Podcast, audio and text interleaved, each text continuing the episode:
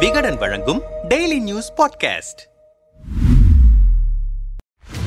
ராகுல் யாத்திரையில் புதிய பாதை. திமுக கூட்டணிக்குள் ஐக்கியமாகிறாரா கமலஹாசன்? ஜோடா யாத்திரையில் பங்கேற்பு. ராகுல் காந்தி பாரத் ஜோடா யாத்திரை மேற்கொண்டு வருகிறார். இந்த நடைபயண குழு வரும் இருபத்தி நான்காம் தேதி டெல்லி வருகிறது. இதில் மக்கள் நீதி மய்யம் கட்சித் தலைவர் கமலஹாசன் மற்றும் அவரின் கட்சியினர் முன்னூறுக்கும் மேற்பட்டோர் கலந்து கொள்கிறார்கள். முன்னதாக ராகுல் காந்தி ஜோடா யாத்திரையில் பங்கேற்க அழைப்பு விடுத்து கமலுக்கு கடிதம் எழுதியிருந்தார். அதன் அடிப்படையில் கமல் பங்கேற்கிறார். மறுபுறம் தமிழகத்தில் திமுக கூட்டணியில் காங்கிரஸ் இருக்கிறது.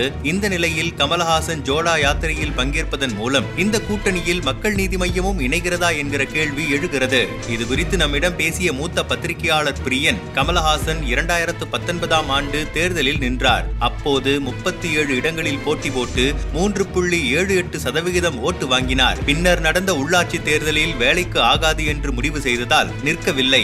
இரண்டாயிரத்தி இருபத்தி ஒன்றாம் ஆண்டில் நூற்று ஐம்பத்தி ஏழு இடங்களின் தேர்தலை சந்தித்தார். இரண்டு புள்ளி ஆறு இரண்டு சதவிகிதம் தான் ஓட்டு வாங்கினார். அவரே தோற்று போய்விட்டார். மக்களை சந்திக்கவில்லை. அவர் கட்சி நடத்துவதில் தீவிரமாக இருப்பது போல தெரியவில்லை. விக்ரம் வெற்றிக்கு பிறகு இந்தியன் இரண்டாம் பாகத்தில் நடித்து வருகிறார். பிக் பாஸ் நிகழ்ச்சியில் பிஸியாக இருக்கிறார். எப்போதாவது கட்சி கூட்டத்தை கூட்டிவிட்டு ஏதாவது அறிக்கை விடுகிறார். மேலும் எங்களது கட்சிக்காரர்கள் பேசுவார்கள் என்று தெரிவித்து சென்று விடுகிறார். மக்களை சந்திக்காமல் இருக்கிறார். சங்கத்து ஆட்கள் இருக்கலாம். ஆனால் மக்கள் அவரோடு இருக்க வேண்டும். மன்றத்து ஆட்கள் இரண்டு லட்சம் பேர் இருக்கிறார்கள் என்று வைத்துக் கொண்டால் கூட தமிழகத்தில் ஐந்து கோடி வாக்காளர்கள் இருக்கிறார்கள். பிரச்சனைகளில் இருக்கும் அவர்களை சந்திக்க வேண்டாமா? கொரோனா காலத்தில் கட்டுப்பாடுகளின் காரணமாக சந்திக்கவில்லை. அப்போது மற்ற கட்சிகள் உதவி செய்தனர். ஆனால் நிலைமை சரியான பிறகும் கூட சந்திக்கவில்லை. நீங்கள் என்ன செய்தீர்கள்? மின்கட்டணம் உயர்வு பால் விலை உயர்வு மக்களை பெரிதும் பாதித்திருக்கிறது. இதற்காக ஏதேனும் போராட்டம் ஆர்ப்பாட்டம் செய்தீர்களா?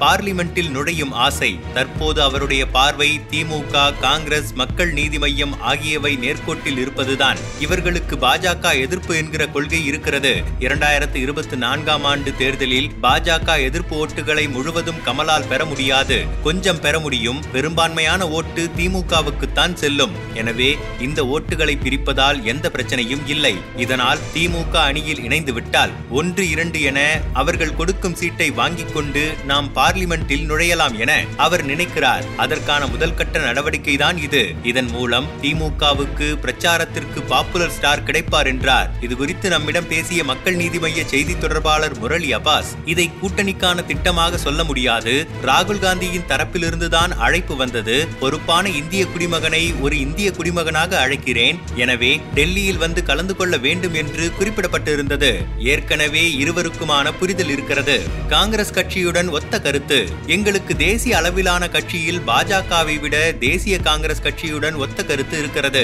மதச்சார்பற்ற தன்மை ஒருங்கிணைந்த இந்தியாவுக்கான அக்கறை ஆகியவை காங்கிரசிடம் அதிகமாக இருக்கிறது என்று நம்புகிறோம். நாளைக்கு ஆட்சியை கைப்பற்றக்கூடிய கட்சிகளில் தகுதியான கட்சி காங்கிரஸ். எனவே அது ஆட்சிக்கு வருவதுதான் நல்லது என்று நினைக்கிறோம். ஆகவே நட்பு இருக்கும். பதினாறு மாதங்களில் எங்கு போய் சேரும் என்று சொல்ல முடியாது. ஒரு கூட்டணி ஏற்படுவதற்கும் ஏற்படாமல் போவதற்கும் ஒரு சிறிய விஷயம் கூட காரணமாக போதுமானதாக இருக்கலாம். ஒரு முறை மதிமுக கூட்டணிக்கு கையெழுத்து போடும் இடத்திற்கு சென்ற பிறகு பின்வாங்கியது.